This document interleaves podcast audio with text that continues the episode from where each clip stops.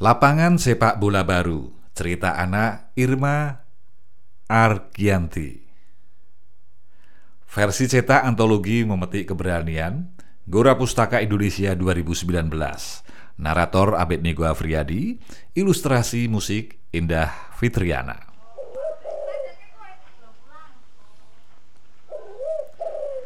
Hari ini kami belum dapat main sepak bola lagi, kata Dion dengan kesal sambil memasang wajah cemberut di wajahnya.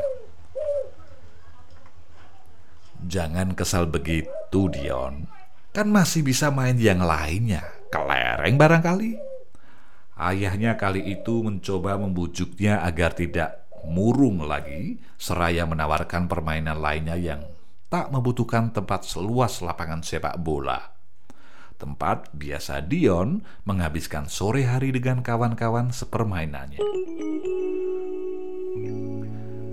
Memang, semenjak bencana gempa bumi melanda pulau kelahirannya, hampir semua lahan kosong dipenuhi oleh tenda-tenda pengungsian, tak terkecuali lapangan sepak bola di dekat rumah Dion yang menjadi tempatnya biasa bermain, juga telah dipenuhi oleh tenda-tenda pengungsian. Dion sendiri tak ikut mengungsi ke lapangan sepak bola karena halaman rumahnya sudah cukup luas untuk area pengungsian di malam hari bagi Dion, ayah serta ibunya. Aku rindu main sepak bola lagi. Aku bosan kalau hanya bermain kelereng di halaman rumah terus. Sungut Dion. Ia ingat ayahnya tempo hari mengatakan kalau gempa bumi yang terjadi akan segera selesai dan dia membayangkan akan bisa bermain sepak bola lagi. Tetapi nyatanya, meski frekuensi gempa sudah mulai menurun, orang-orang masih ada di pengungsian dan belum berani untuk kembali ke rumah mereka masing-masing. Keesokan harinya sepulang dari sekolah, Dion kembali menyambangi lapangan sepak bola yang dijadikan tempat pengungsian untuk melihat-lihat apakah hari itu para pengungsi sudah ada yang kembali ke rumahnya. Tetapi sesampainya di sana, ia kembali kecewa. Sore itu, ia masih tak punya tempat untuk bermain sepak bola. Ini semua gara-gara gempa, Kenapa harus ada bencana gempa bumi yang seperti ini? Coba kalau di bumi ini tak pernah terjadi gempa, pasti aku bisa bermain sepak bola sepanjang waktu. Gerutu Dion sambil berjalan lesu di antara tenda-tenda pengungsian. Tapi kalau tak ada gempa bumi juga tak baik loh, kata seseorang yang muncul tiba-tiba dari belakang Dion. Dion terperanjat. Ia tak menyangka kalau ada seseorang yang diam-diam mendengar gerutuannya tadi. Dion menolehkan kepalanya dan mendapati seorang perempuan yang kira-kira usianya lebih muda dari ibu guru di sekolahnya. Dion kemudian menjadi tersipu malu karena tak menyangka ada seorang perempuan cantik yang tahu-tahu mendengar ocehannya sedari tadi. Kamu boleh panggil aku Kak Luna. Kak Luna sedang menjadi relawan di pengungsian ini. Kalau belum bisa main sepak bola, kamu boleh juga ikut bermain dengan Kak Luna dan kawan-kawan yang lainnya di sini.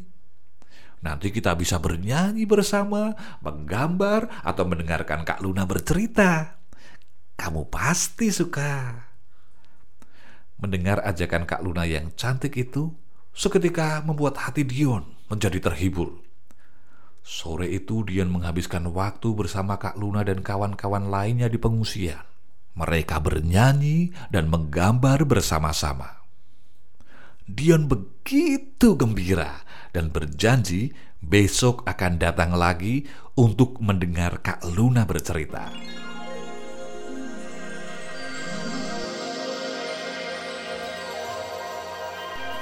Esok harinya, di pengungsian yang sama bersama anak-anak lainnya, Dion menunggu Kak Luna untuk mulai bercerita. Tetapi rupanya, Kak Luna tak hendak menceritakan dongeng kerajaan seperti dugaan Dion.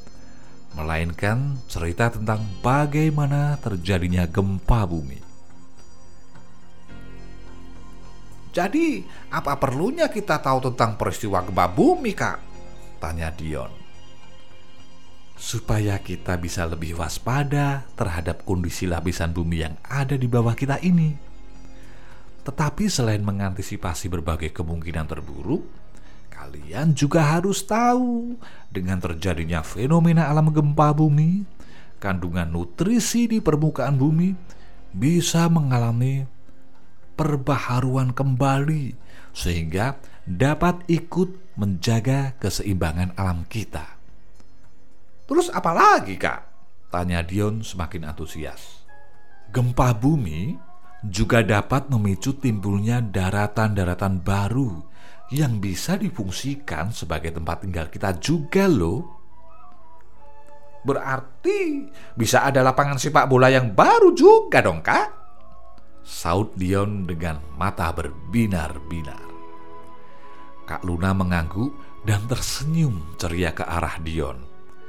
Kini Dion menyadari kalau ternyata gempa bumi tidak selalu menyebalkan. Ia kemudian membayangkan sebentar lagi akan muncul sebuah daratan yang jauh lebih luas dari pengungsian itu, supaya nantinya bisa dijadikan lapangan sepak bola baru olehnya dan kawan-kawannya.